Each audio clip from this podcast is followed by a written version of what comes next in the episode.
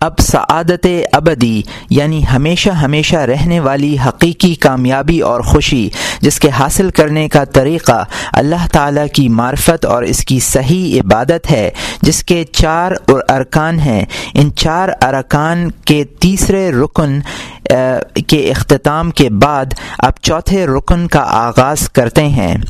رکن چہارم، منجیات، کیمیائے سعادت کا چوتھا رکن۔ یہ دس اصول پر مشتمل ہے۔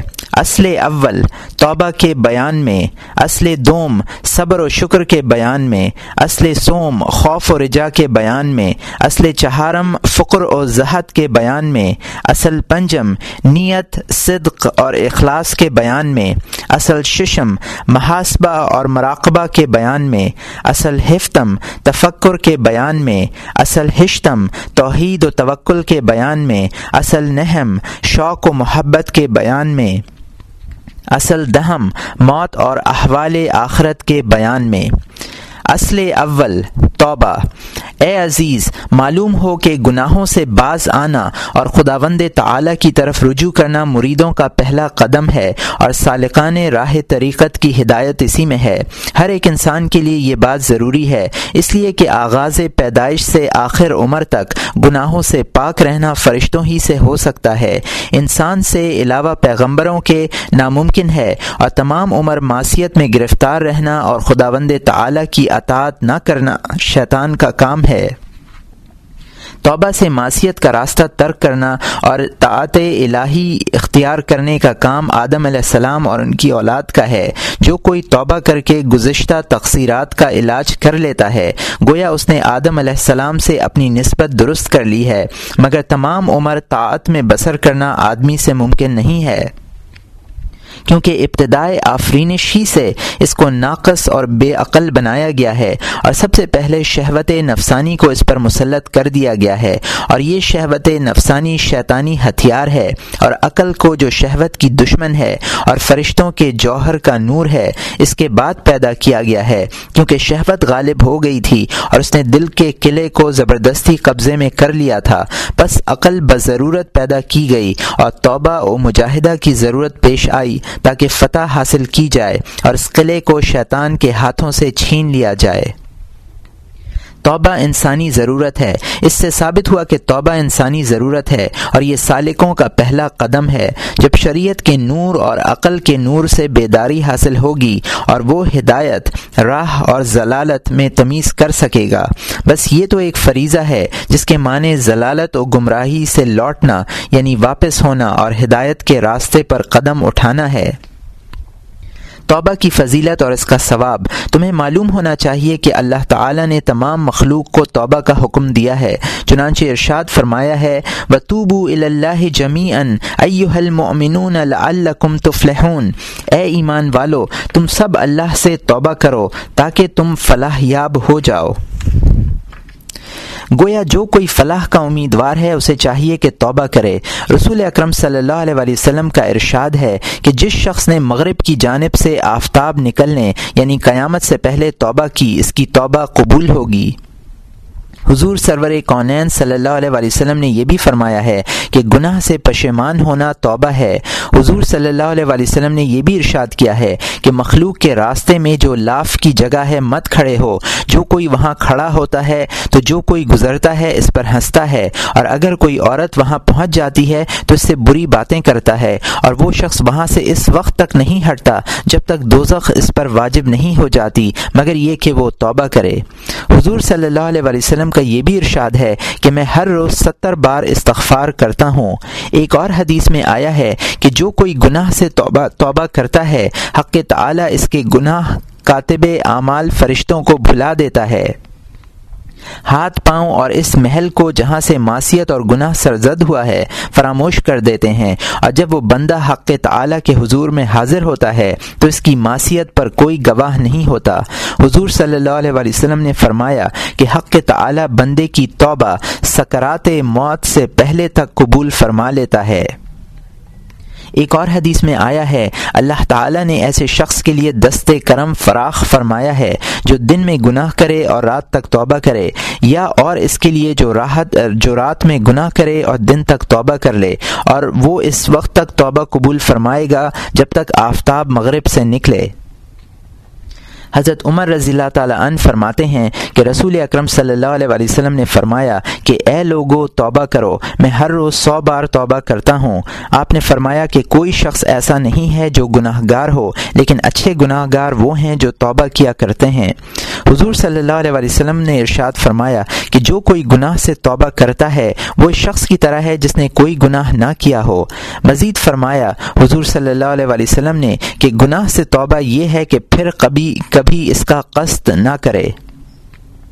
حضور صلی اللہ علیہ وآلہ وسلم نے ام المومنین حضرت عائشہ رضی اللہ تعالی عنہ سے فرمایا کہ حق تعالی فرماتا ہے، ان الذین فزاقوا دینہم وکانوا شیعا لست منہم فی شیئن۔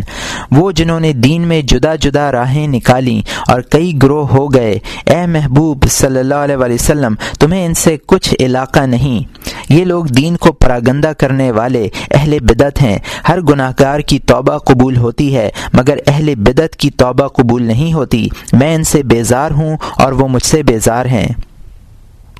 حضور صلی اللہ علیہ وسلم کا ارشاد ہے کہ جب حضرت ابراہیم علیہ السلام کو آسمان پر لے گئے تو انہوں نے زمین پر ایک مرد کو دیکھا جو ایک عورت سے زنا کر رہا تھا۔ آپ نے اس وقت اس شخص کے لیے بد دعا کی اور وہ دونوں اسی وقت ہلاک ہو گئے۔ ایک دوسرے شخص کو مبتلا معصیت دیکھا۔ آپ نے اس کے حق میں بھی بد دعا فرمائی۔ اس وقت وہی آئی۔ اے ابراہیم، ان بندوں سے درگزر کرو کہ یہ تین کاموں میں سے ایک کام کریں گے۔ یا تو توبہ کریں گے اور میں اس کو قبول کروں گا، یا وہ مغفرت پائیں گے، میں ان کو بخش دوں گا، یا ان کے ایسا فرزند پیدا ہوگا جو میری بندگی کرے گا۔ کیا تم نہیں جانتے کہ میرے ناموں میں ایک نام صبور ہے؟ حضرت عائشہ رضی اللہ عنہا سے مروی ایک حدیث۔ حضرت عائشہ رضی اللہ تعالی عنہا فرماتی ہیں کہ رسول اکرم صلی اللہ علیہ وسلم نے ارشاد فرمایا کہ جس بندے نے اپنے گناہوں سے ندامت کا اظہار کیا، ایسا نہیں ہوا کہ اللہ تعالیٰ نے اس کو طلب مغفرت سے پہلے نہ بخش دیا ہو۔ گناہ پر پشمان ہونے والے کو اللہ تعالیٰ اس کی طلب مغفرت سے پہلے ہی بخش دیتا ہے۔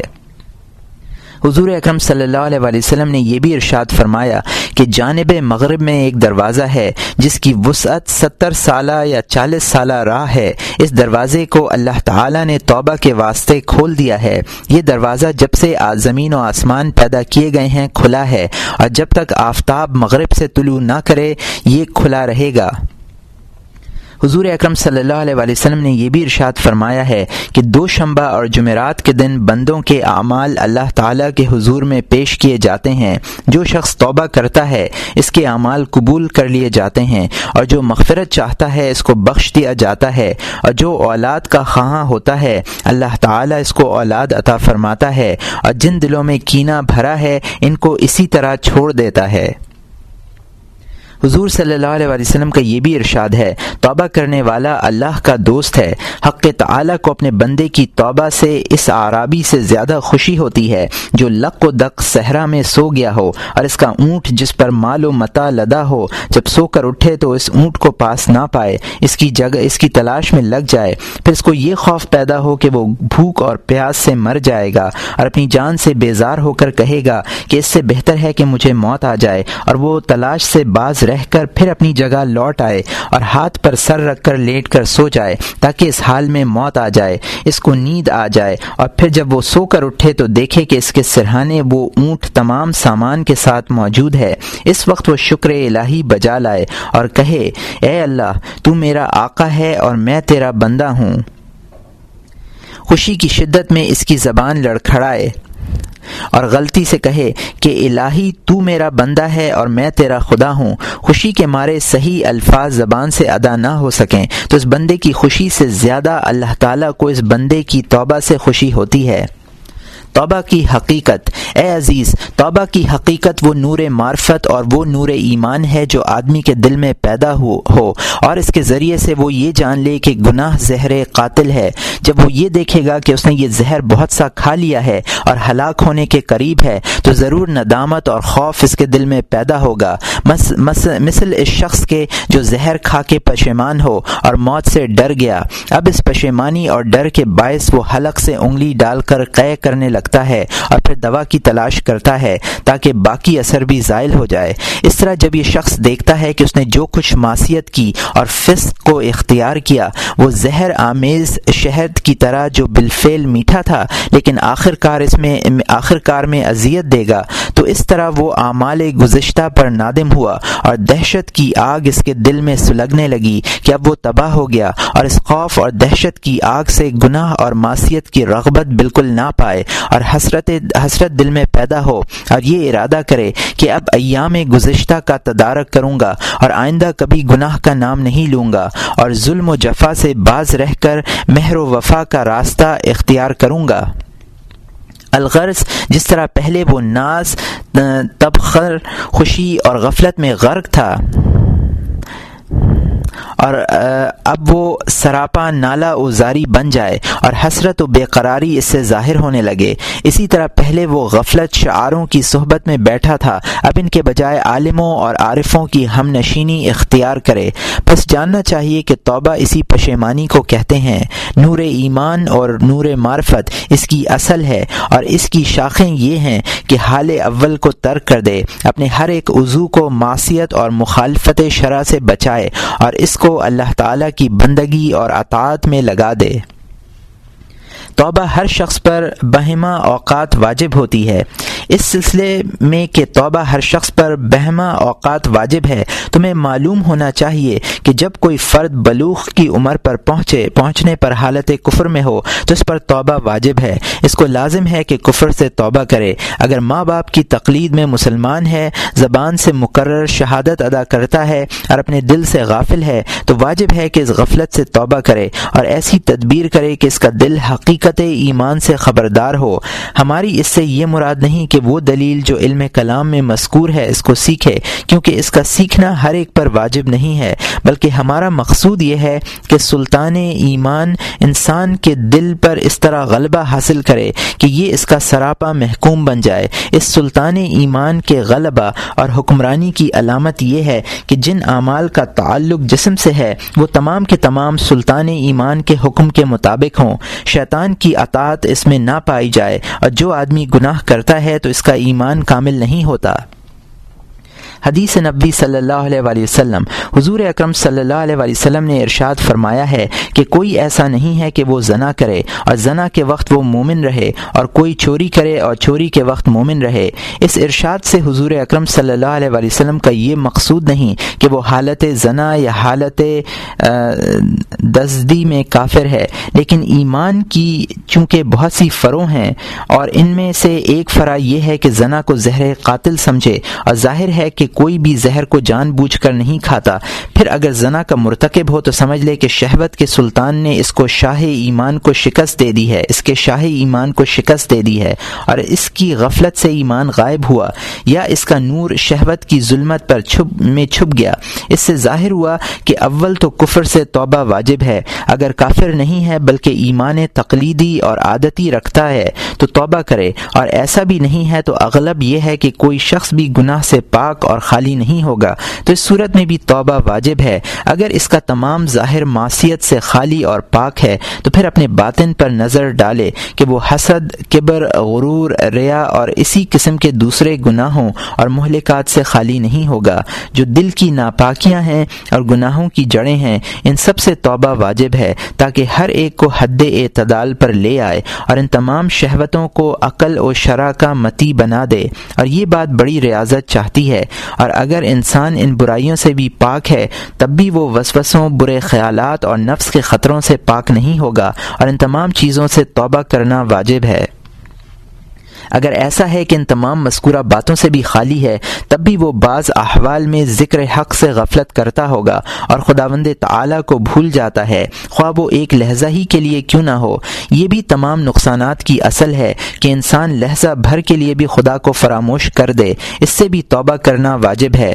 اگر اگر بالفرض ہمیشہ ذکر و فکر میں مصروف رہتا ہے اور ذکر الہی سے کبھی غافل نہیں ہوتا، تو اس صورت حال کے بھی مختلف درجے ہیں۔ اور جب وہ ایک درجہ ہے تو توبہ تو جب وہ ایک درجہ ہے تو توبہ، نسبت درجہ فوق کے وہ حالت نقصان میں ہے۔ تو درجہ نقصان پر قناعت کرنا جبکہ درجہ فوق کو پا سکتا ہے، خسارت کا سبب ہے، اور اس پر توبہ واجب ہے۔ اور یہ جو حضرت سرور کونین صلی اللہ علیہ وسلم نے فرمایا ہے کہ میں ہر روز ستر بار توبہ کرتا ہوں، اس سے مراد یہی ہے کیونکہ آپ صلی اللہ علیہ وسلم کی سیر ہمیشہ ترقی میں تھی۔ ایک درجے سے دوسرے درجہ درجہ فوق کی جانب یعنی یعنی برتر درجے کی جانب۔ اور آپ صلی اللہ علیہ وسلم کے ہر دوسرے قدم میں ایسا کمال نظر آتا تھا کہ پہلا قدم اس دوسرے قدم کی بنسبت کم درجہ نظر آتا تھا۔ تو آپ کا استغفار کرنا اس پہلے قدم کے سلسلے میں تھا جو دوسرے قدم فوق سے کم پایا تھا۔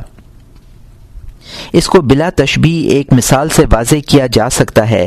کسی نے اگر کوئی ایک کام کیا جس کے ایوز اس کو ایک درہم ملا اور وہ ایک درہم پا کر خوش ہوا، اور اگر اس کو یہ خیال پیدا ہو کہ وہ تو ایک درہم کے بجائے ایک دینار کما سکتا ہے اور اس نے ایک درہم پر قناعت کی تو یقیناً غمگین ہوگا، اور جب وہ ایک دینار کمانے لگے گا تو شاد ہوگا اور سمجھے گا کہ بس ایک دینار سے زیادہ کمانا ممکن نہ تھا۔ لیکن جب اس کو یہ گمان ہوا کہ وہ گوہر پیدا کر سکتا تھا جس کی قیمت ہزار دینار ہوتی، تو اس وقت وہ اپنی تقصیر سے پشیمان ہوگا کہ کیوں نہ گوہر کمایا اور دینار پر قناعت کی۔ بس وہ پشیمانی کے ساتھ توبہ بھی کرے گا۔ اسی مقام پر بزرگوں نے کہا ہے، حسنات الابرار سیئات المقربین۔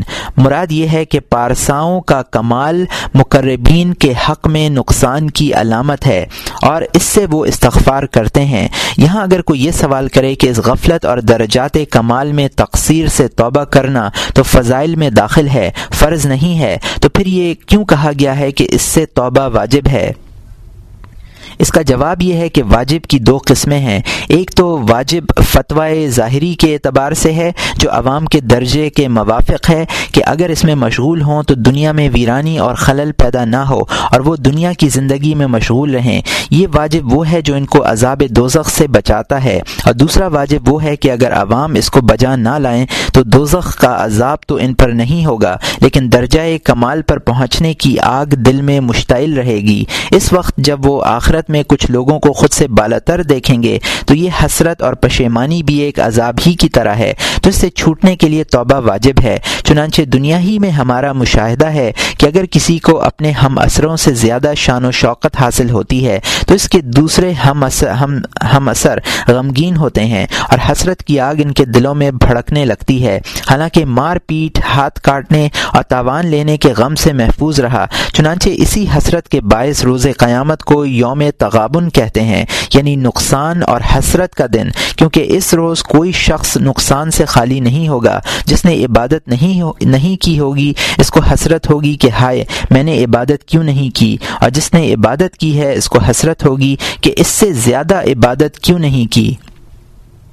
اسی وجہ سے حضرات انبیاء علیہم السلام اور اولیاء کرام رحمہم اللہ تعالی کی یہ عادت تھی کہ حتی المقدور عبادت الہی میں قصور نہیں کرتے تھے، تاکہ کل قیامت میں ان کو حسرت و پشیمانی کا سامنا نہ ہو۔ چنانچہ سرور کونین صلی اللہ علیہ وسلم قصدن بھوکے رہا کرتے تھے اور آپ کو معلوم تھا کہ کھانا کھانا منع نہیں ہے۔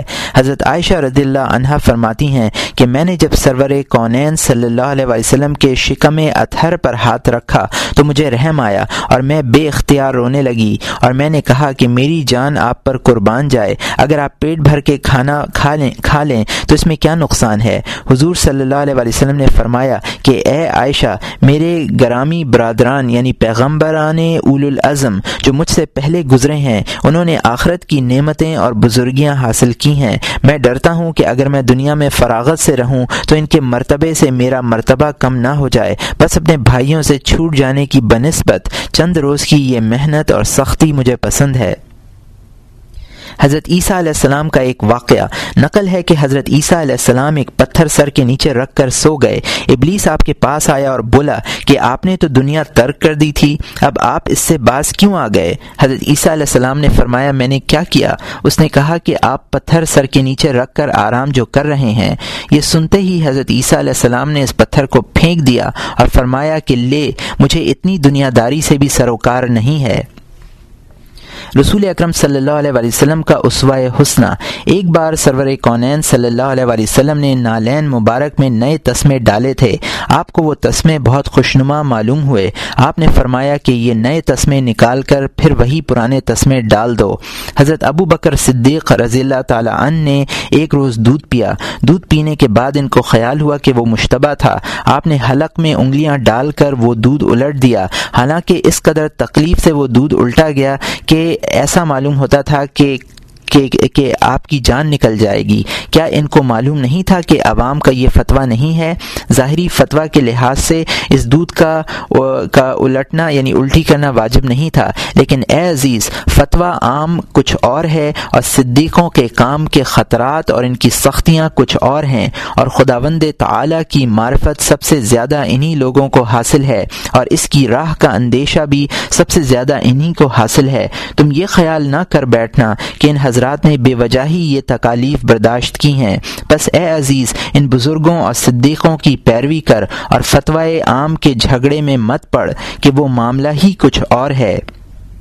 اوپر جو کچھ ہم نے بیان کیا ہے، اس سے تم پر یہ بات واضح ہو چکی ہوگی کہ بندہ تمام حالتوں میں توبہ کا محتاج ہے۔ چنانچہ حضرت ابو سلیمان دارانی قدسرہ نے فرمایا ہے کہ اگر کوئی شخص اس بات پر پچھتاوے گا کہ اس نے اپنی عمر برباد اور ضائع کی، تو یہی ایک غم مرتے دم تک کے لیے کافی ہے۔ بس جو گزشتہ زمانے کی طرح آئندہ زمانے میں بھی اپنے زمانے میں بھی اپنے وقت کو ضائع کرے، ایسے اسباب موجود ہوں جس سے اس کا آئندہ وقت وقت برباد ہونا یقینی اور لازمی ہو، تو ایسا شخص غمگین کیوں نہ ہو؟ مثلا اگر کسی شخص کا قیمتی گوہر کھو گیا اور اس کا رونا بجا ہے، تو اس کا رونا بجا ہے اور اس کے ساتھ ہی ساتھ سزا اور آفت پہنچنے کا ڈر بھی لگا ہو، تو وہ تو اور زیادہ روئے گا۔ بس عارفوں کی نظر میں زندگانی کا ہر ایک لمحہ ایک گوہر بے بہا ہے، جس کے ذریعے سعادت ابدی حاصل ہو سکتی ہے۔ بس جب کسی شخص نے ایسے بے بہا گوہر کو معصیت کے کام کاموں میں مبتلا ہو کر جو اس گوہر کی تباہی اور بربادی کا سبب ہوتا ہے ضائع کر دیا۔ بس اس شخص کا کیا حال ہوگا جب وہ اس معصیت پر واجب ہو اور ایسے اور ایسے وقت واقف ہو جب حسرت سے اس کا کوئی فائدہ نہ پہنچ سکے۔ اللہ تعالیٰ نے یہ جو ارشاد فرمایا ہے وہ انفقو مما رزق ناکم من قبل احدکم الموت فیقول ربی لولا اخرتنی الى اجل قریب فاصدق واکم من الصالحین اور ہمارے دیے ہوئے میں سے کچھ ہماری راہ میں خرچ کرو۔ قبل اس کے کہ تم میں سے کسی کو موت آئے، پھر کہنے لگے کہ اے میرے رب تو نے مجھے تھوڑی مدت کے لیے مہلت اور کیوں نہ دی کہ میں صدقہ دیتا اور نیکوکاروں میں ہوتا؟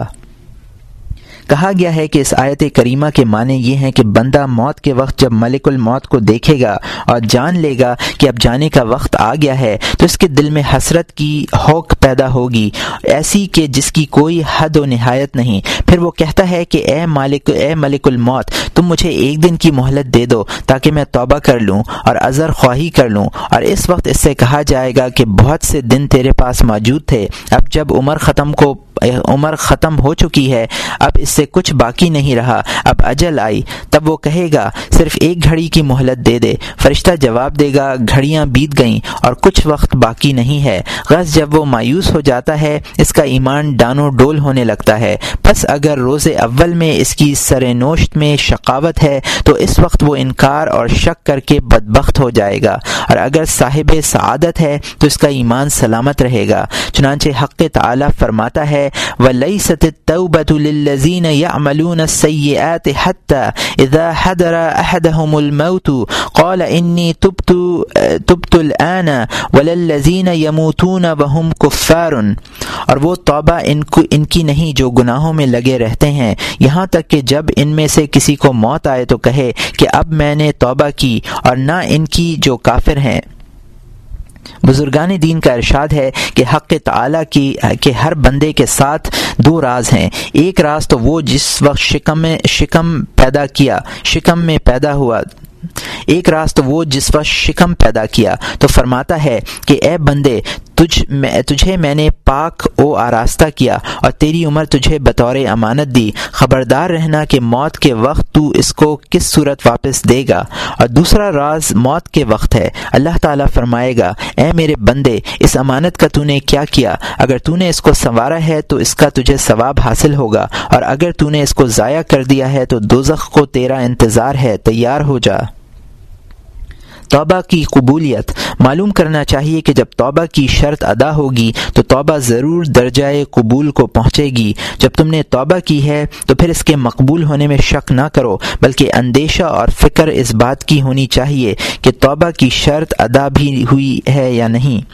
معاشیت محرومی کا سبب ہے۔ وہ شخص کے جس نے انسان کے دل کی حقیقت کو پہچان لیا کہ وہ کیا ہے اور جسم سے اس کا کس طرح کا تعلق ہے اور بارگاہ الہی سے اس کو کیسی نسبت ہے اور کون سی بات اس کی محرومی کا سبب ہے تو وہ اس بات میں شک نہیں کرے گا کہ معاشیت محرومی کا سبب ہے اور توبہ اس محرومی کا علاج ہے۔ قبولیت توبہ اسی کو کہتے ہیں۔ انسان کا دل ایک پاک گوہر ہے اور ملائکہ کی جنس سے ہے۔ وہ ایک ایسا آئینہ ہے جس میں حضرت الہیت کا جمال نظر آتا ہے۔ بشرط یہ کہ وہ اس دنیا سے بغیر کسی میل اور زنگ کے گزرا ہو۔ انسان جب گناہ کرتا ہے تو اس کے دل کے آئینے پر ہر گناہ کے صادر ہونے سے ظلمت تاری ہوتی ہے۔ اس کے برعکس طاعت و بندگی سے اس میں نور پیدا ہوتا ہے اور وہ معاشیت کی ظلمت اور سیاہی کو دفع کرتا ہے۔ اس طرح طاعت کے انوار اور معاشیت کی ظلمتیں دل کے آئینے پر پے بے تاری ہوتی رہتی ہیں۔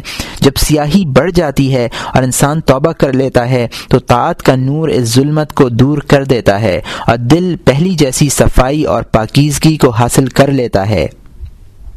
اگر اس نے گناہوں پر اس قدر اصرار کیا ہے، گناہوں پر اس قدر مداومت کی ہے کہ اس کے دل کے جوہر پر زنگ لگ گیا اور اندر تک اس میں سرایت کر گیا، تو پھر اس کا تدارک اس آئینے کی مانند ممکن نہیں جس کے اندر زنگ اثر کر گیا ہو۔ ایسا دل توبہ نہیں کر سکتا۔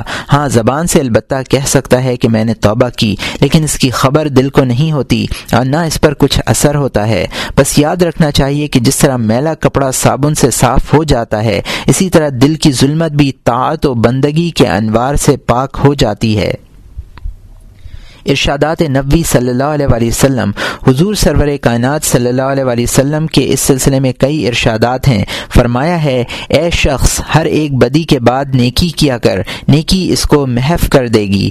اگر تم اتنے گناہ کرو گے، ان کے ڈھیر آسمان تک جا پہنچے اور اس کے بعد توبہ کرو تو توبہ مقبول ہوگی۔ حضور اکرم صلی اللہ علیہ وسلم نے یہ بھی ارشاد فرمایا ہے کہ کوئی بندہ ایسا بھی ہوگا کہ وہ اپنے گناہ کے سبب سے بہشت میں جائے گا۔ صحابہ نے عرض کیا، یا رسول اللہ، یہ کس طرح؟ حضور صلی اللہ علیہ وسلم نے فرمایا کہ جب بندہ گناہ کر کے پشیمان ہوتا ہے تو وہ ندامت بہشت میں داخل ہونے تک اس کے ساتھ رہتی ہے۔ علماء کرام نے کہا ہے کہ ایسے طائب کے حق میں جس کا اوپر مذکور ہوا، ابلیس کہتا ہے کہ کاش میں اس کو گناہ میں مبتلا نہ کرتا۔ سرور کونین صلی اللہ علیہ وسلم نے ارشاد فرمایا ہے، نیکیاں گناہوں کو اس طرح مٹا دیتی ہیں جس طرح پانی کپڑوں کے میل کو دور کر دیتا ہے۔ حضور اکرم صلی اللہ علیہ وسلم فرماتے ہیں کہ جب ابلیس ملعون ہوا تو بارگاہ الہی میں اس نے کہا کہ الہی، تیری عزت کی قسم، جب تک انسان کے جسم میں جان ہے، میں اس کے دل سے نہیں نکلوں گا۔ حق تعالی نے ارشاد فرمایا، مجھے اپنی عزت کی قسم، جب تک وہ جیتا رہے گا، میں توبہ کا دروازہ اس پر بند نہیں کروں گا۔ نقل ہے کہ ایک حبشی حضرت سرور کائنات صلی اللہ علیہ وسلم کی خدمت میں آیا اور عرض کیا، حضور، میں نے بہت سے گناہ کیے ہیں، کیا میری توبہ قبول ہوگی؟ حضور صلی اللہ علیہ وسلم نے فرمایا، ضرور قبول ہوگی۔ یہ سن کر وہ واپس چلا گیا اور پھر آ کر دریافت کیا کہ جب میں گناہ میں مبتلا تھا تو کیا حق تعالی مجھے دیکھتا تھا؟ حضور صلی اللہ علیہ وسلم نے فرمایا ہاں وہ تجھے دیکھتا تھا۔ یہ بات سنتے ہی اس حبشی نے ایک نعرہ مارا اور زمین پر گر کر جان دے دی۔ حضرت فضیل بن ایاز رحمۃ اللہ علیہ فرماتے ہیں کہ حق کے تعالی نے کسی پیغمبر کو حکم کیا کہ گناہ گاروں کو بشارت دے دو کہ اگر وہ توبہ کریں گے تو میں قبول کروں گا اور میرے دوستوں کو یہ وعید سناؤ کہ اگر ان میں سے کہ اگر میں ان کے ساتھ عدل سے پیش آؤں تو سب کو سزا دوں۔ شیخ طلق بن حبیب رحمۃ اللہ علیہ کہتے ہیں کہ اللہ تعالیٰ کے حقوق بندوں پر اس قدر ہیں کہ ان کا ادا کرنا ممکن نہیں ہے۔ لہٰذا چاہیے کہ ہر ایک بندہ جب صبح اٹھے تو توبہ کرے اور رات کو توبہ کر کے سوئے۔ جناب حبیب بن ابئی ثابت رحمۃ اللہ علیہ فرماتے ہیں کہ بندے کے سامنے قیامت میں اس کے گناہوں کو لایا جائے گا تو وہ ایک گناہ کو دیکھ کر کہے گا کہ افسوس، ہمیشہ میں تجھ سے ڈرتا تھا، بچتا تھا تو محض اس گناہ سے ڈرنے ہی کے باعث اس کی مغفرت کر دی جائے گی۔ رحمت ہیلا جو۔ نقل ہے کہ بنی اسرائیل کا ایک شخص بہت ہی گناہ گار تھا۔ اس نے توبہ کرنا چاہی، لیکن وہ اس شک میں پڑ گیا کہ اس کی توبہ قبول ہوگی یا نہیں۔ لوگوں نے اس کو اس وقت کے عابد ترین شخص کا پتہ بتلایا۔ اس کے پاس جا کر اس شخص نے کہا کہ میں بڑا گناہ گار ہوں، میں نے ننانوے قتل کیے ہیں۔ کیا میری توبہ قبول کر لی جائے گی؟ عابد نے جواب دیا کہ نہیں۔ اس نے غصے میں آ کر اس کو بھی مار ڈالا۔ اس طرح سو قتل پورے کر لیے۔ اس کے بعد اس کو اس وقت کے عالم ترین شخص کا پتہ دیا گیا۔ وہ شخص ان عالم کے پاس پہنچا اور ان سے دریافت کیا کہ میں نے سو قتل کیے ہیں۔ کیا میری توبہ قبول ہو جائے گی؟ میں توبہ کرنا چاہتا ہوں۔ انہوں نے کہا ہاں لیکن تم اپنی جگہ چھوڑ کر دوسری جگہ چلے جاؤ کہ یہ جگہ تمہارے لیے جائے فساد ہے۔ تم فلاں جگہ چلے جاؤ کہ وہ مقام صلاح ہے۔ چنانچہ وہ اپنی جگہ سے بتائے ہوئے مقام پر روانہ ہو گیا، لیکن اسنائے راہ میں اس کا وقت مقررہ آ پہنچا۔ عذاب اور رحمت کے فرشتوں میں اختلاف پیدا ہو گیا۔ ان میں سے ہر ایک کا دعویٰ یہ یہ تھا کہ یہ ہماری سرزمین میں مرا ہے۔ بارگاہ الہی سے حکم ہوا کہ زمین کو ناپو کہ وہ زمین فساد سے قریب ہے یا زمین صلاح سے۔ فرشتوں نے جب زمین ناپی تو وہ اہل صلاح کی زمین سے ایک بالش قریب تھا۔ اس کا فاصلہ اس کا فاصلہ زمین صلاح سے قریب تھا۔ اس رحمتوں کے فرشتوں نے اس کی روح قبض کی۔ اس اس سے یہ بات معلوم ہوئی کہ لازمی نہیں کہ اسیان یعنی گناہوں کا پلہ گناہوں سے خالی اسیان کا پلہ گناہوں سے خالی ہو، بلکہ حسنات اور نیکی کا پلہ اس کے مقابلے میں بھاری ہونا چاہیے۔ خواہ وہ مقدار تھوڑی ہی کیوں نہ ہو، یہی آدمی کی نجات کا ذریعہ ہے۔ گناہان صغیرہ و کبیرہ۔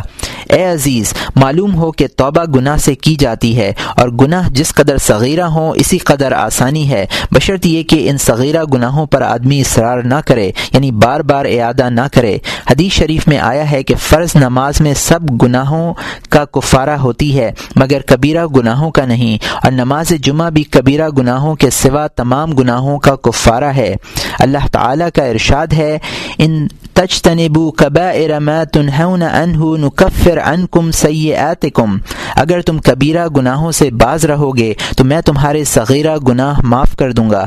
بس اس بات کا جاننا کہ کبائر کون سے گناہ ہیں، فرض ہے۔ صحابہ رضی اللہ عنہم کا تعداد کا تعداد کے سلسلے میں اختلاف ہے۔ بعض حضرات نے ان کی تعداد سات بتائی ہے۔ اور بعض نے کہا ہے کہ اس سے زیادہ ہیں۔ کچھ حضرات کا کہنا ہے کہ سات سے کم ہیں۔ حضرت ابن عباس رضی اللہ تعالیٰ عنہما نے جب حضرت ابن عمر رضی اللہ تعالیٰ عنہما کو یہ کہتے سنا کہ قبائر سات ہیں تو آپ نے فرمایا سات نہیں، ستر کے قریب ہیں۔ شیخ ابو طالب مکی قدس قدس اللہ سرہ کہتے ہیں کہ میں نے اپنی تعلیف قوت القلوب میں احادیث اور صحابہ کرام رضی اللہ عنہم کے اقوال سے سترہ کبیرہ جمع کیے ہیں۔ ان میں سے چار کا تعلق دل سے ہے۔ ایک کفر، دوسرا معصیت پر اصرار کا عزم کرنا۔ اگرچہ وہ گناہ صغیرہ ہو، مثلا اگر کوئی شخص ایک برا کام کرے اور اس کے دل میں توبہ کا ہرگز خیال نہ آئے۔ تیسرا، خدا کی رحمت سے نا امید ہونا، جس کو قنوت کہتے ہیں۔ ہیں۔ چوتھا، خداوند تعالی کے غضب سے بے فکر ہونا۔ مثلا یہ خیال کرنا کہ میں ہر طرح محفوظ ہوں۔ یہ تھے چار قبائر جن کا تعلق دل سے ہے۔ زبان کے چار قبائر یہ ہیں، اول جھوٹی گواہی، جس سے کسی کو نقصان پہنچے۔ دوم، کسی پر زنا کی ایسی تہمت لگانا، جس سے حد واجب ہو۔ سوم، ایسی جھوٹی قسم، جس سے کسی کے مال کا نقصان ہو یا اس کا حق مارا جائے۔ چہارم، کسی پر جادو کرنا، کہ اس کا تعلق بھی زبانی کلمات سے ہے۔ تین قبائر شکم سے تعلق رکھتے ہیں، تین قبائر شکم سے تعلق رکھتے ہیں۔ ایک یہ کہ ایسی چیز پینا جس سے نشہ پیدا ہو۔ دوسرے یتیم کا مال کھانا، تیسرے سود لینا اور دینا۔ دو قبائر ایسے ہیں جن کا تعلق شرمگاہ سے ہے یعنی زنا یا لواتت وہ کبیرہ گناہ ہاتھ سے دو کبیرہ گناہ ہاتھ سے تعلق رکھتے ہیں۔ ایک کسی کو قتل کرنا اور دوسرے چوری کرنا۔ ایسی چوری جس پر حد لازم آتی ہو۔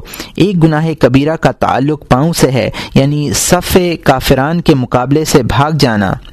اس طرح کہ ایک دوسرے کے مقابل سے یا دس کا بیس کے مقابلے سے بھاگ جانا گناہ کبیرہ ہے۔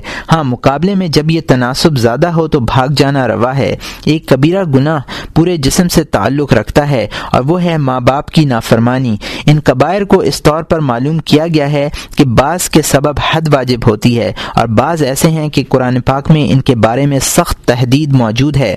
ہم نے اس کو تفصیل کے ساتھ احیاء علوم دین میں بیان کیا ہے۔ یہ کتاب کیمیائے سعادت میں اس کی تفصیل کی گنجائش نہیں ہے اور ان کو جاننے کا مقصد اور غرض و غایت یہ ہے کہ انسان کبیرہ گناہ پر جرت نہ کرے۔ معلوم ہو کہ صغیرہ گناہ پر اصرار ہی کبیرہ بن جاتا ہے۔ اگرچہ علماء کا کہنا ہے کہ فرائض صغیرہ گناہوں کے کفارہ ہیں، لیکن سب کا اس بات پر اتفاق ہے کہ اگر کوئی شخص ایک دمڑی برابر بھی کسی کا حق اپنے گردن پر رکھتا ہے تو اس کا کفارہ نہ ہوگا جب تک ادا نہیں کرے گا اور اس حق سے عہدہ بران نہ ہوگا۔ الغرض جو معصیت حق تعالی کی بندے نے کی ہے، اس میں بخشش اور مغفرت کی امید ہے، لیکن حقوق العباد میں ایسا نہیں ہے۔ گناہوں کے تین دفتر۔ حدیث شریف میں وارد ہے کہ گناہوں کے تین دفتر ہیں۔ ایک وہ دفتر جس کی بخشش نہیں ہے۔ اس دفتر میں جن لوگوں کے نام ہیں، ان میں کسی کی مغفرت اور بخشش نہیں ہوگی۔ اور دوسرا دفتر وہ ہے جس کو بخش دیا جائے گا۔ یہ ایسے گناہ ہیں جو خدا وند اور بندے کے درمیان ہوں گے۔ تیسرا دفتر وہ ہے جس میں رہائی کی امید نہیں۔ وہ حقوق العباد اور مظالم کا دفتر ہے۔ جو چیز کسی مسلمان کے رنج اور تکلیف کا باعث بن رہی ہے یا بن چکی ہے، وہ اسی دفتر میں داخل ہے۔ خواہ وہ جان کے بارے میں ہو یعنی جسمانی، خواہ اس کا تعلق مال سے ہو، بزرگی سے متعلق ہو یا مروت سے، خواہ وہ دین کے باب میں ہو۔ مثلا کسی شخص نے مخلوق کو ان باتوں کی طرف بلایا جو دین کو تباہ کرنے والی ہیں، تاکہ ان لوگوں کا دین تباہ ہو جائے۔ یا کسی نے محفل منعقد کر کے ایسی باتیں کی جن کو سن کر لوگ فسق و فجور پر دلیر ہو جائیں۔ یہ تمام باتیں اس تیسرے دفتر میں شامل ہیں۔ صغیرہ گناہ کس طرح کبیرہ بن جاتے ہیں؟ معلوم ہونا چاہیے کہ صغیرہ، گناہ صغیرہ میں افو الہی اور مغفرت کی امید ہے، لیکن بعض اسباب کی بنا پر یہ عظیم تر یعنی کبیرہ بن جاتے ہیں اور کام دشوار بن جاتا ہے۔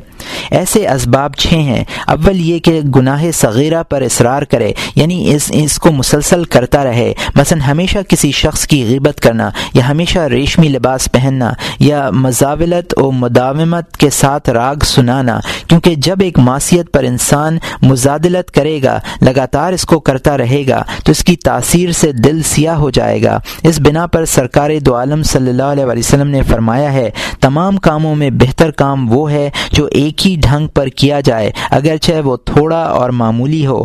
اس کی مثال پانی کے اس قطرے کی ہے، جو مسلسل ایک پتھر پر گرتا رہے، یقیناً وہ پتھر میں سوراخ کر دے گا۔ اور اگر تمام پانی یکبارگی اس پتھر پر ڈالا جاتا ہے تو اس کا کچھ بھی اثر نہ ہوتا۔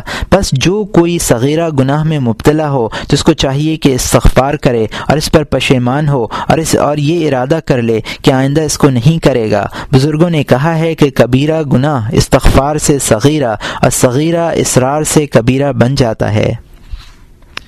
دوسرا سبب یہ ہے کہ گناہ کو چھوٹا اور معمولی سمجھے اور حقارت کی نظر سے اس کو دیکھے، معمولی سمجھتے ہوئے چھوٹا گناہ اس طرح سے بڑا گناہ بن جاتا ہے اور جب گناہ کو عظیم سمجھا جاتا ہے تو اس طرح وہ چھوٹا ہو جاتا ہے، کیونکہ گناہ کو بڑا سمجھنا ایمان اور خوف کی نشانی ہے اور یہ بات دل کو گناہ کی ظلمت سے محفوظ رکھتی ہے اور اس کے بعد اس کا اثر نہیں ہوتا، دل ظلمت گناہ سے پاک و صاف ہو جاتا ہے۔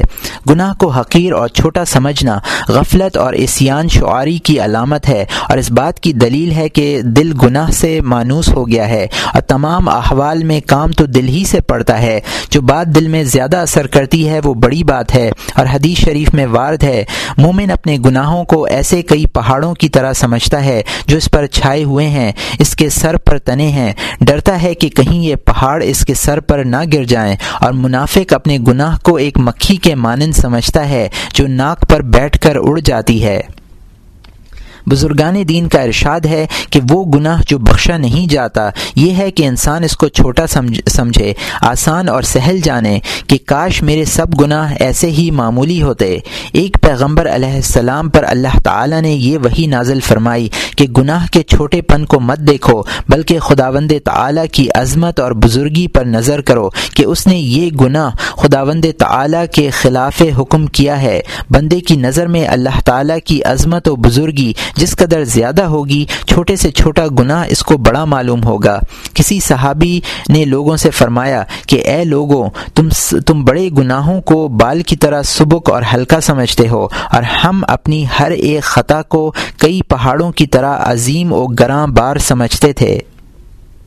ان تمام مباحث کا ماحصل یہ ہے کہ اللہ تعالی کی ناخوشی اور نارضامندی معصیت اور گناہ میں پوشیدہ ہے اور ممکن ہے کہ جس تقصیر اور گناہ کو تم معمولی سمجھ رہے ہو، وہی کہر الہی کا سبب ہو۔ چنانچہ خداوند تعالی کا ارشاد ہے و تحصب نہ ہوا ان اللہ عظیم اور وہ اس کو معمولی اور حقیر سمجھتے ہیں اور اللہ کے نزدیک وہ عظیم ہے۔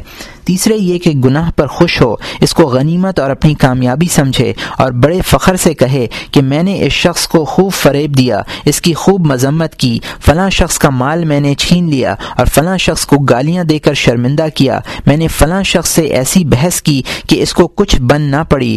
غرض کے اس قسم کی محملات بکتا ہے۔ بس جو کوئی اپنی برائیوں پر خوش ہو اور ان پر فخر کرے، اس کا دل سیاہ ہو گیا اور اس کی بربادی کا یہی سبب تھا۔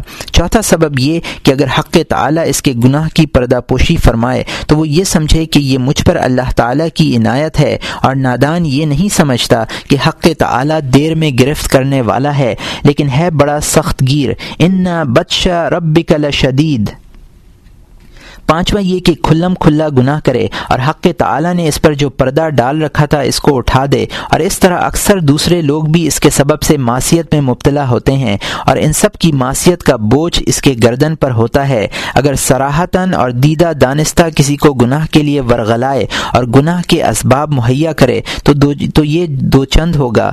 بزرگان سلف نے فرمایا کہ اگر کوئی مسلمان ایک گناہ کو دوسرے کی نگاہ میں آسان اور سہل بتلائے تو ایسا شخص بڑا خائن اور دغا باز ہے۔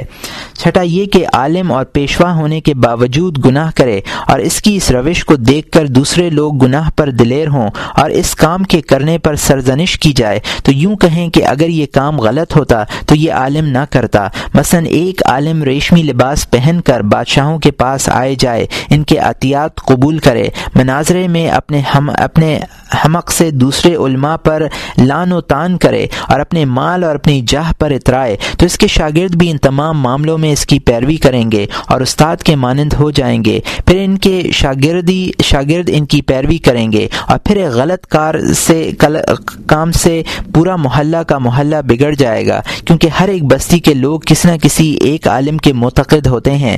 بس ان کا گناہ اس پیشوا کے سر ہوگا اور اس کا نام لکھا جائے گا۔ اسی بنا پر بزرگوں نے فرمایا ہے کہ وہ شخص نیک بخت ہے، جس کے مرنے کے بعد اس کا گناہ ہی ختم ہو جائے یعنی گناہوں کا سلسلہ ختم ہو جائے۔ اور جو شخص لوگوں کو گمراہ کرنے والا ہو، ہزاروں سال تک اس کے گناہوں کا سلسلہ ایک سے دوسرے کو منتقل ہوتا رہے گا۔ منقول ہے کہ بنی اسرائیل میں سے ایک شخص اسی طرح کا عالم تھا۔ اس نے گناہوں سے توبہ کی۔ تو اللہ تعالیٰ نے اس زمانے کے پیغمبر پر وہی نازل فرمائی اور حکم دیا کہ فلاں عالم سے کہہ دو کہ اے شخص، تیری خطائیں اگر میرے لیے ہوتی ان کا تعلق مجھ سے ہوتا، تو میں تجھ کو ضرور بخش دیتا۔ اب تو تو نے خود اپنے لیے توبہ کی ہے۔ تو نے بہت سے لوگوں کو بگاڑ دیا اور ان کے سدھانے، سدھارنے کی اب امید نہیں ہے۔ تو اس کی کیا تدبیر کرے گا؟ یعنی بگڑے ہوئے لوگوں کو کس طرح سدھارے گا؟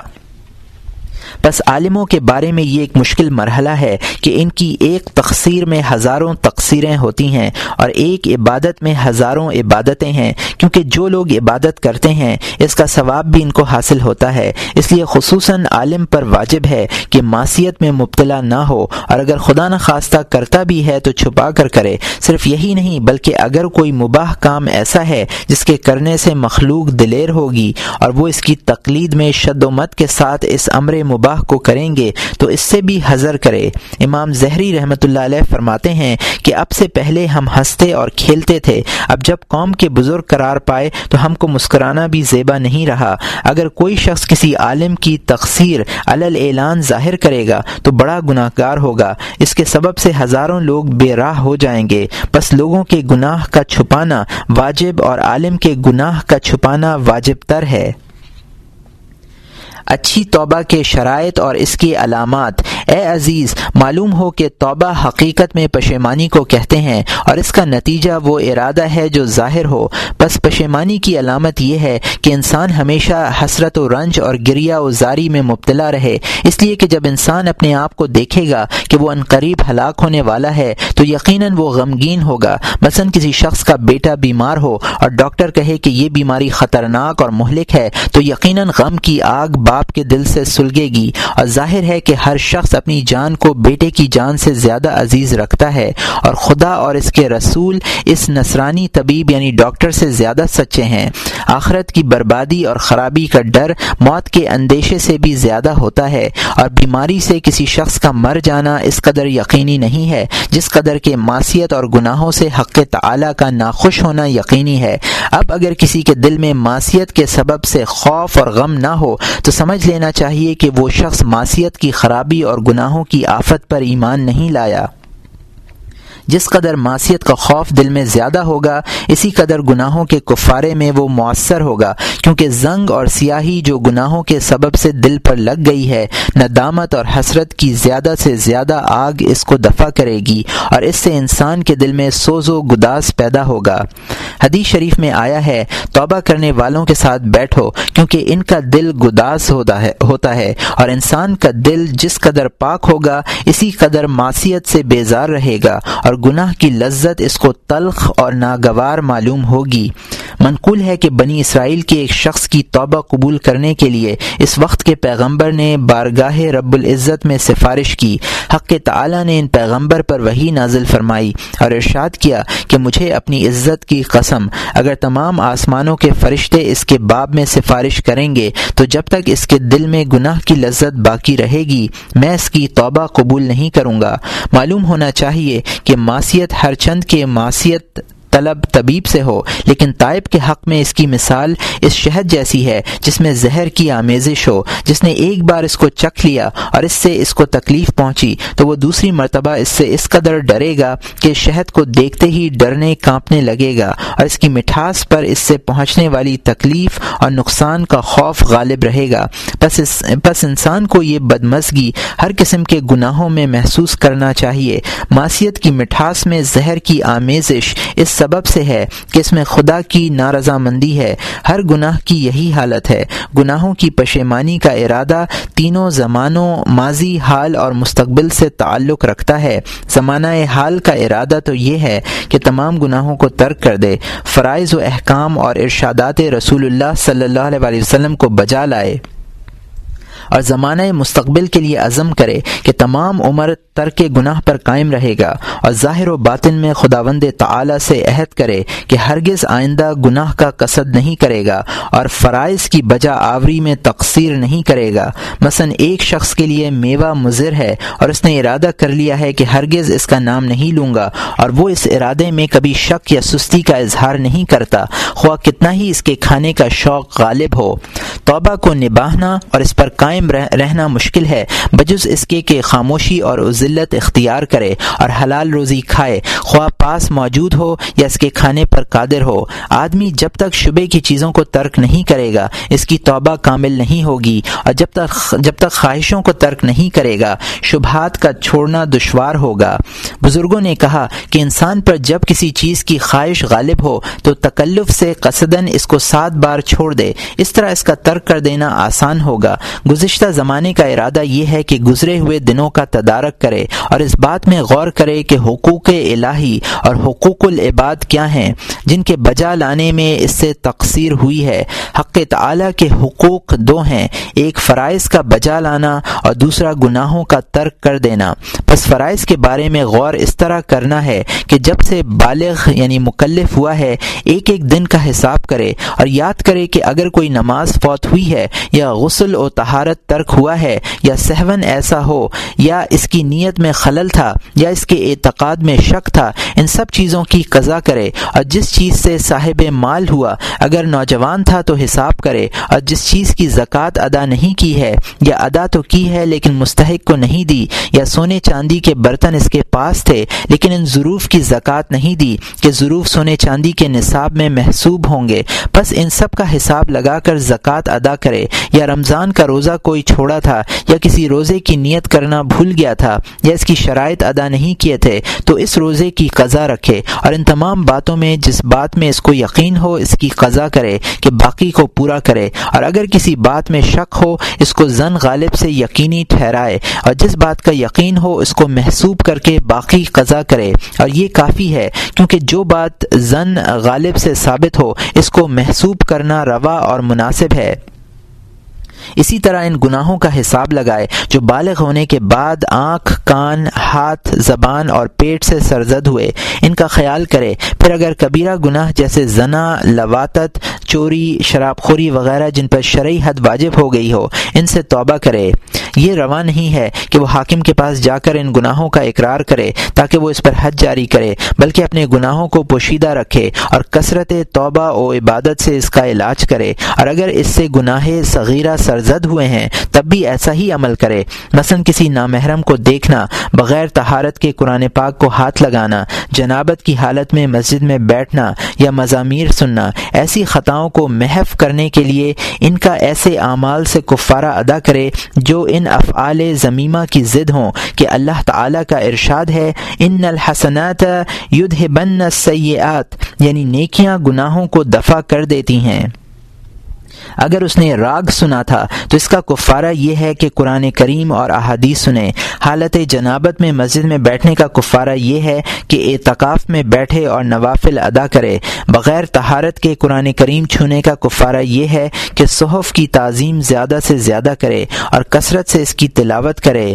میں نوشی یعنی شراب نوشی کا کفارہ اس طرح ہوگا کہ کہ ایک ایسا شربت جو مرغوب ہو اور حلال ہو، خود نہ پیے، بلکہ دوسروں کو پلا دے تاکہ میں نوشی سے جو سیاہی اور ظلمت پیدا ہوئی ہوئی تھی، اس کفارے کے نور سے دور ہو جائے۔ دنیاوی حسرت کا کفارہ، دنیا میں جو خوشی اور مسرت حاصل کی تھی، تو دنیا کا رنج و علم اٹھائے، کیونکہ دنیاوی راحت سے انسان کا دل دنیا سے خوب لگتا ہے اور دنیا کی محنت اور تکلیف اس کے دل کو دنیا سے بیزار اور برداشتہ کر دیتی ہے۔ چنانچہ حدیث شریف میں ہے کہ بندہ مومن کو جو دکھ اور درد پہنچتا ہے، خواہ وہ تکلیف پاؤں میں کانٹا چبھنے ہی کی کیوں نہ ہو، گناہوں کا کفارہ ہوتی ہے۔ حضور اکرم صلی اللہ علیہ وسلم کا ارشاد گرامی ہے کہ کوئی گناہ ایسا ہوتا ہے کہ دنیاوی رنج کے سوا اس کا کچھ کفارہ نہیں ہے۔ ایک روایت میں اس طرح آیا ہے کہ گزر اور اہل و عیال کی تکلیف کے سوا اس کا اور کچھ کفارہ نہیں ہے۔ حضرت عائشہ رضی اللہ تعالی عنہ فرماتی ہیں کہ جس بندے کے گناہ بہت ہوں اور اس کے پاس ایسی عبادت نہ ہو جو ان گناہوں کا کفارہ بن سکے، تو خدا بند تعالیٰ اس کو ایسا غم دیتا ہے جو ان گناہوں کا کفارہ ہو۔ شاید اس موقع پر تم یہ کہو کہ غم تو انسان کے اختیار کی چیز نہیں ہے اور ممکن ہے کہ اس کو خود کسی دنیاوی کام کی وجہ سے غم پہنچے اور وہ غمگین ہو، تو یہ ایک تو خطا ہے۔ تو یہ تو ایک خطا ہے۔ خطا کس طرح؟ ایک خطا کا کفارہ بن سکتی ہے۔ اس اعتراض کا جواب یہ ہے کہ یہ ایسی بات نہیں ہے، بلکہ جس چیز سے تمہارے دل کو دنیا سے بیزاری حاصل ہو، وہ تمہارے حق میں بہتر اور بھلی ہے۔ اور اگر تمہارے اختیار سے وہ ظہور میں نہیں آئی ہے، کیونکہ اگر وہ اختیار سے ہوتی، تو اس غم کے عوض میں کامیابی سے تم کو خوشی حاصل ہوتی۔ تو اس طرح تم دنیا کو اپنی بہش سمجھ لیتے۔ منقول ہے کہ حضرت یونس علیہ السلام نے حضرت جبرائیل علیہ السلام سے دریافت کیا کہ تم نے ان ضعیف و کوہن سال حضرت یعقوب علیہ السلام کو کس حالت میں پایا؟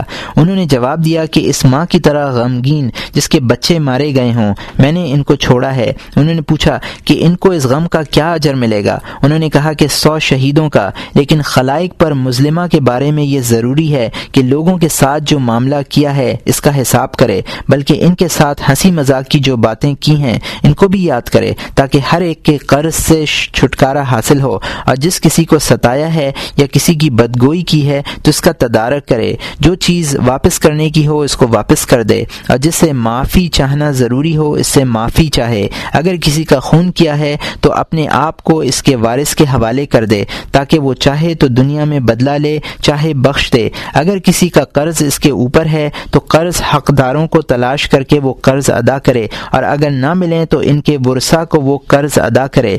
ہر چند کہ یہ بات عاملوں اور تاجروں کے لیے سخت دشوار اور مشکل ہے کہ دن میں ان کو ہزاروں لوگوں سے معاملہ کرنا پڑتا ہے۔ بس بدگوئی سے معافی، ہر ایک سے چاہنا سخت دشوار اور ناممکن ہوگا۔ بس جب ایسی صورت ہے تو اس تقصیر سے نجات کی خاص صورت یہی ہے کہ اللہ تعالی کی ہر دم طاعت کرے اور زیادہ سے زیادہ نوافل ادا کرے۔ تاکہ جب قیامت میں حقوق الہی اس کی عبادت سے ادا کیے جائیں تو خود اس کی نجات کے لیے کچھ عبادت تو باقی رہ جائے۔ فصل توبہ پر مداومت۔ جس شخص سے ایک گنا سرزد ہو، تو اس کو چاہیے کہ جلد ہی اس کا تدارک کرے اور کفارہ دے۔ بزرگان دین نے کہا ہے کہ احادیث شریفہ کی روح سے آٹھ چیزیں ایسی ہیں کہ گناہ کے بعد گناہ کرنے والے سے اگر یہ سرزد ہوں، تو وہ اس کا، تو وہ اس کے گناہ کا کفارہ بن جاتی ہیں۔ ان میں سے چار چیزوں کا تعلق دل سے ہے۔ ایک، توبہ یا توبہ کا ارادہ۔ دوسرے، اس بات کا عزم بالجزم کہ آئندہ ایسا گناہ نہیں کرے گا۔ سوم، اس بات سے ڈرنا کہ اس گناہ کے سرزد ہونے ہونے سے عذاب میں مبتلا ہوگا۔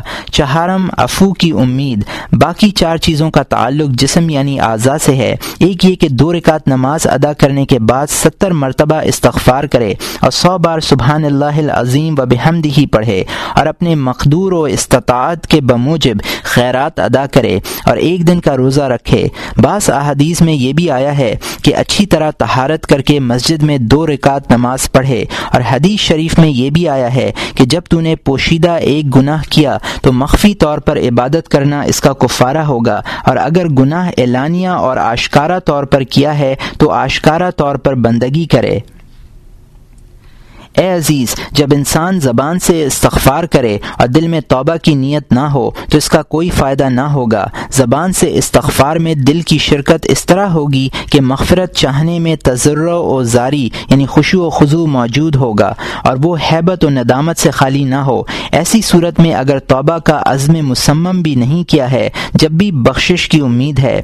حاصل کلام یہ ہے کہ اگر دل غافل بھی ہو، جب بھی زبان سے استغفار کرنا فائدے سے خالی نہیں نہیں ہے، کیونکہ اس طرح زبان بیہودہ گوئی سے محفوظ رہی اور خاموش رہنے سے بہتر ہے، کیونکہ زبان کو جب استغفار کی عادت پڑ جائے گی تو دشنام ترازی اور بیہودہ گوئی کے بجائے استغفار سے زیادہ رغبت ہوگی۔ منقول ہے کہ ایک مرید نے ابو عثمان مغربی سرہ سے دریافت کیا کہ کبھی ایسا بھی ہوتا ہے کہ دل کی رغبت کے بغیر بھی میری زبان سے خدا کا ذکر جاری رہتا ہے۔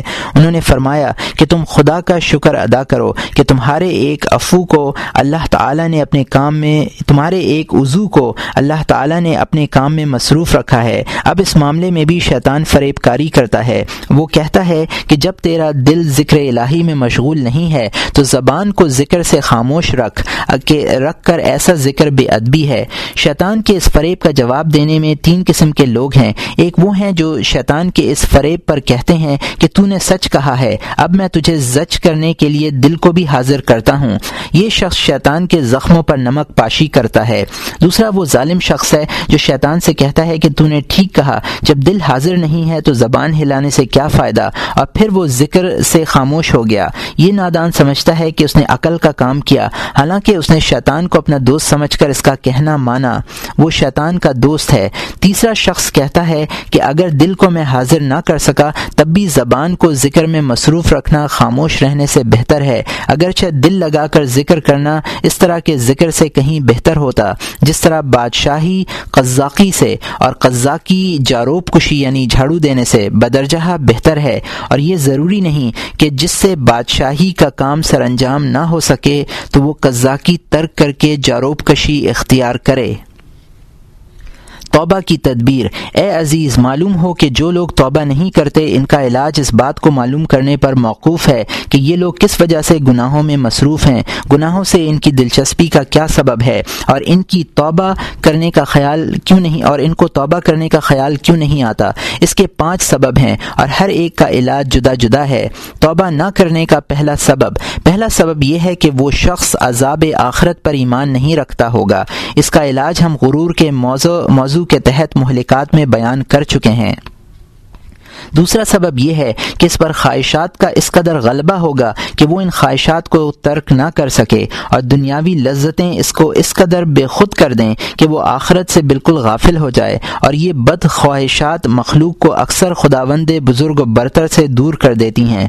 چنانچہ رسول اکرم صلی اللہ علیہ وسلم نے ارشاد فرمایا ہے کہ حق تعالی نے دوزخ کو پیدا فرما کر حضرت جبرائیل علیہ السلام سے فرمایا کہ اسے دیکھو۔ انہوں نے دوزخ کو دیکھ کر کہا کہ اے رب، تیری عزت کی قسم، کوئی شخص بھی ایسا نہیں ہوگا جو اس کا احوال سن کر ادھر جائے۔ بس حق تعالی نے خواہشات کو جہنم کے آس پاس پیدا فرما کر حضرت جبرائیل علیہ السلام سے فرمایا کہ اب دوزخ کو دیکھو۔ حضرت جبرائیل علیہ السلام نے دوبارہ دوزخ کو دیکھا اور کہا کہ اب ایسا کوئی نہیں ہوگا جو دوزخ میں نہ رہے۔ پھر حق تعالی نے بہشت کو پیدا فرمایا اور جبرائیل علیہ السلام سے اسے دیکھنے کا حکم دیا۔ جبرائیل علیہ السلام بہشت کو دیکھ کر کہنے لگے کہ اب جو کوئی اس کے اوصاف سنے گا، وہ بے اختیار ادھر دوڑے گا۔ اس کے بعد اللہ تعالیٰ نے مشکل کاموں کو بہشت کے آس پاس پیدا کر کے فرمایا کہ اب بہشت کو پھر دیکھو۔ انہوں نے بہشت کو دیکھ کر کہا کہ الہی، مجھے تیری عزت و جلال کی قسم۔ مجھے اس بات کا خوف ہے کہ بہشت کے راستے کی سختیوں کے سبب سے کوئی شخص اس میں نہیں جائے گا۔ تیسرا سبب توبہ نہ کرنے کا یہ ہے کہ آخرت ادھار ہے اور دنیا نقد ہے۔ انسان کی طبیعت نقد کی طرف زیادہ مائل رہتی ہے اور جو چیز آنکھوں سے دور ہو، اس کے دل سے بھی دور رہے گی۔ اور چوتھا سبب یہ ہے کہ جو کوئی مومن ہوتا ہے، وہ تمام دن توبہ کرنے کا ارادہ کرتا ہے۔ لیکن پھر کل پر اٹھا رکھتا ہے اور اس کے سامنے جو آرزو اور خواہش آتی ہے تو کہتا ہے کہ اب تو اسے کر لوں، دوسری بار نہیں کروں گا اور توبہ کر لوں گا۔ پانچواں سبب یہ ہے کہ وہ یہ سمجھتا ہے کہ یہ بات ضروری نہیں ہے کہ گناہ انسان کو دوزخ میں ڈال دے، بلکہ ممکن ہے کہ اللہ تعالیٰ اس کو بخش دے۔ انسان اپنے حق میں ہمیشہ نیک گمان رکھتا ہے۔ جب ایک شہوت اور خواہش کا اس پر غلبہ ہوتا ہے تو کہتا ہے کہ حق تعالیٰ معاف کر دے گا اور وہ اس کی رحمت کی امید رکھتا ہے۔ ان اسباب کا علاج پہلے سبب کا یعنی آخرت پر ایمان نہ لانے کا علاج ہم بیان کر چکے ہیں، لیکن جو شخص دنیا کو نقد اور آخرت کو ادھار خیال کرتا ہے اور وہ نقد کو ہاتھ سے نہیں جانے دیتا اور آخرت کو جو آنکھ سے اوجھل ہے، دل سے بھی دور رکھتا ہے، اس کا علاج یہ بات سمجھنے سے ہوگا کہ جو بات یقین میں آنے والی ہو، سمجھ لے کہ وہ آ گئی اور یہ تو بس اتنا سا کام ہے کہ آنکھ بند کی اور مر گئے۔ بس آخرت ادھار نہیں بلکہ نقد ہو گئی اور ہو سکتا ہے کہ یہ گھڑی اس ادھار سمجھ سمجھنے والے کے لیے آج ہی آ جائے تو وہ ادھار نقد ہو جائے گا اور دنیا سے گزرنے کے بعد وہ محض ایک خواب و خیال ہو جائے گی۔ لیکن جو شخص لذت کو ترک نہیں کر سکتا، اس کو یہ بات سمجھنا ضروری نہیں کہ جب ایک گھڑی کے لیے وہ خواہش یا شہوت پر صبر نہیں کر سکا، اس سے لذت اٹھانا چاہتا ہے۔ تو آتش جہنم پر وہ کس طرح صبر کرے گا اور بہشت کی نعمتوں سے محرومی کو کس طرح برداشت کر سکے گا؟ اس کو ایک مثال سے سمجھنا چاہیے کہ اگر وہ بیمار پڑ جائے اور اس بیماری بیماری میں ٹھنڈے پانی کو پانی کی اس کو بہت خواہش ہو، لیکن یہودی طبیب اس کو بتائے کہ ٹھنڈا پانی نہ پینا یہ تم کو بہت نقصان دے گا۔ تو یقیناً اس صورت میں محض شفا کی امید پر وہ ٹھنڈے پانی کے استعمال سے باز رہے گا۔ بس مناسب اور موضوع یہی ہے کہ خدا اور رسول کے ارشادات سن کر آخرت کی بادشاہی پر زیادہ بھروسہ رکھے۔ سمجھ لے کہ آخرت کی بادشاہی اللہ تعالیٰ کے لیے ہے تاکہ یہ اعتماد اور بھروسہ ترک شہوت کا سبب بن جائے۔ جو شخص توبہ میں ٹال مٹول کرتا ہے تو اس سے کہنا چاہیے کہ کل تک توبہ کرنے میں کیوں دیر کرتا ہے؟ جب کل تیری، جب کل تیرے اختیار میں نہیں ہے، ہو سکتا ہے کہ تیرے لیے کل نہ آئے اور تو آج ہی مر جائے۔ چنانچہ حدیث شریف میں آیا ہے، دو تاریخی تاخیر کے سبب سے وادیلا کریں گے۔ پھر اس شخص سے دریافت کرنا چاہیے کہ تو تو، کہ تو توبہ کرنے میں کیوں دیر کر رہا ہے۔ اگر اس کی تاخیر کا سبب یہ ہے کہ آج اس کو شہوت و معاشیت کا ترک دشوار ہے اور کل آسان ہوگا تو یہ نادانی ہے۔ آج کی کل، آج کی طرح کل بھی اس کا ترک کرنا دشوار ہوگا کہ اللہ تعالیٰ نے ایسا کوئی دین پیدا نہیں فرمایا ہے جس میں شہوت و معاشیت کا ترک کرنا آسان کر دیا ہو۔ ہر دن یکساں ہے۔ ایسے شخص سے کہا جائے گا کہ تیری مثال تو اس شخص کی ہے کہ جس سے یہ کہا جائے کہ فلاں درخت کو جڑ سے اکھاڑ دے اور وہ کہے کہ یہ درخت مضبوط ہے۔ آئندہ سال اس کو اکھیڑ دوں گا۔ اس کو بتانا چاہیے کہ نادان آئندہ سال تو یہ درخت اور بھی مضبوط ہو جائے گا اور تو آج کے مقابلے میں زیادہ کمزور ہوگا۔ اس طرح خواہشات اور آرزوؤں کا درخت روز بروز مضبوط ہوتا جائے گا اور تو ہر روز ان کی مخالفت سے آجز سے آجز تر ہوتا جائے گا۔ بس جس قدر جلد ممکن ہو سکے توبہ کرے، اسی قدر وہ تجھ پر آسان ہوگی۔ اب رہا وہ شخص جو کہتا ہے کہ میں مومن ہوں اور حق تعالی مومنوں کی تقصیر معاف فرما دیتا ہے۔ ایسے شخص سے ہم کہیں گے کہ یہ بھی تو ممکن ہے کہ اللہ تعالیٰ تیرے گناہوں کو معاف نہ فرمائے اور یہ بھی ممکن ہے کہ جب تو خدا کی بندگی نہیں کرے گا تو ایمان کا درخت کمزور ہوتا جائے گا اور موت کے وقت سکرات موت کے تھپیڑوں اور ضربوں سے وہ اٹھ اکھڑ جائے گا۔ اس لیے کہ ایمان کے درخت کی شادابی اور مضبوطی کے لیے طاعت الہی کا پانی دیا جاتا ہے اور جب اس کو یہ پانی نہیں ملا اور اس نے قوت نہیں پکڑی تو اکھڑ جانے کا خطرہ موجود ہے، بلکہ جو ایمان بغیر طاعت کے ہے اور پھر معاشیت بھی اس میں ہو انسانی طاعت، انسان طاعت نہیں کرتا، بلکہ معاشیت میں مبتلا ہے۔ اس مریض کی طرح ہے جس کا مرض شدید ہو اور ہر لمحے اس بات کا اندیشہ ہو کہ وہ اس مرض میں مر جائے گا۔ اس صورت میں اگر ایمان سلامت رہے گا تو اس بات کا امکان ہے کہ اللہ تعالیٰ اس کو سلامتی اور ایمان کے باعث بخش دے گا یا اس کو سزا دے۔ بس افو کی امید میں بیٹھے رہنا حماقت کی دلیل ہے۔ ایسے شخص کی مثال اس شخص کے مانند ہے کہ اپنے مال کو تباہ و برباد کر کے زن و فرزند کو بھوکا چھوڑ کر یہ خیال کرے کہ شاید ویرانے میں اسے خزانہ مل جائے گا۔ یہ شخص اس شخص کی طرح ہے جو ایک شہر میں رہتا ہے اور شہر کو لوٹا جا رہا ہے۔ اس نے اپنے مال کو نہیں چھپایا۔ اور اس شہر کو لوٹا جا رہا ہے۔ اس نے اپنے مال کو نہیں چھپایا، بلکہ گھر میں یوں ہی رہنے دیا۔ محض اس امید پر کہ جب لوٹنے والا میرے گھر میں آئے گا، تو وہ داخل داخل ہوتے ہی مر جائے گا، یا میرے مال سے غافل غافل رہے گا، یا اندھا ہوگا۔ اس کی نظر میرے گھر کے مال پر نہیں پڑے گی۔ یہ سب باتیں ممکن ہیں۔ بخشش الہی کا بھی یہی حال ہے۔ لیکن صرف افو پر امید رکھنا اور احتیاط کو چھوڑ دینا محض نادانی ہے۔ فصل۔ اے عزیز، معلوم ہونا چاہیے کہ اگر کوئی شخص بعض گناہوں سے توبہ کرے اور بعض سے نہ کرے، تو یہ درست ہے یا درست نہیں ہے؟ اس سلسلے میں علماء کے درمیان اختلاف ہے۔ بعض کہتے ہیں کہ یہ بیجا ہے کہ کوئی شخص زنا سے توبہ کرے اور میں نوشی سے طائب نہ ہو، اس لیے کہ اس نے اگر زنا کی معصیت جان کر جان کر توبہ کی ہے، تو شراب پینا بھی معصیت ہے۔ بس یہ کس طرح درست ہے کہ ایک خم کی شراب سے توبہ کی، لیکن دوسرے خم کی شراب سے توبہ نہیں کی؟ حالانکہ معصیت میں دونوں برابر ہیں اور مذہب حق یہ ہے کہ اس نے ایسا نہیں سمجھا ہوگا، بلکہ یہ سمجھا ہوگا کہ زنا میں نوشی سے بدتر معصیت ہے۔ بس اس نے ایک بڑی تقسیر سے توبہ کر لی، یا اس نے یہ سمجھا کہ شراب زنا سے بھی بدتر ہے، کیونکہ اس کے نشے کی بدولت آدمی زنا اور زنا جیسی دوسری معصیتوں میں گرفتار ہوگا۔ یا کوئی شخص بدگوئی سے یہ خیال کر کے توبہ کرے کہ غیبت کا تعلق خلائق سے ہے، بس اس نے شراب سے تو توبہ نہیں کی۔ لیکن غیبت سے توبہ کر لی۔ اس طرح ایک شخص بہت زیادہ شراب پینے سے توبہ کرتا ہے، لیکن شراب سے توبہ نہیں کرتا اور کہتا ہے کہ جس قدر زیادہ شراب پیوں گا، اس قدر بڑے عذاب میں گرفتار ہوں گا اور میں خواہش نفس کے غلبے کے باعث شراب کو نہیں چھوڑ سکتا۔ ہاں زیادہ پینے کی عادت کو چھوڑ سکتا ہوں اور کہے کہ یہ لازم نہیں ہے کہ جب شیطان ایک کام میں مجھ پر غالب آ جائے، تو دوسرے کام میں بھی مجھے اپنا مغلوب بنا لے اور میں اس کا کہنا مانوں۔ یہ سب باتیں ممکن ہیں اور قرآن اور قرآن و حدیث میں توبہ کرنے والے کے باب میں آیا ہے اتائب حبیب اللہ۔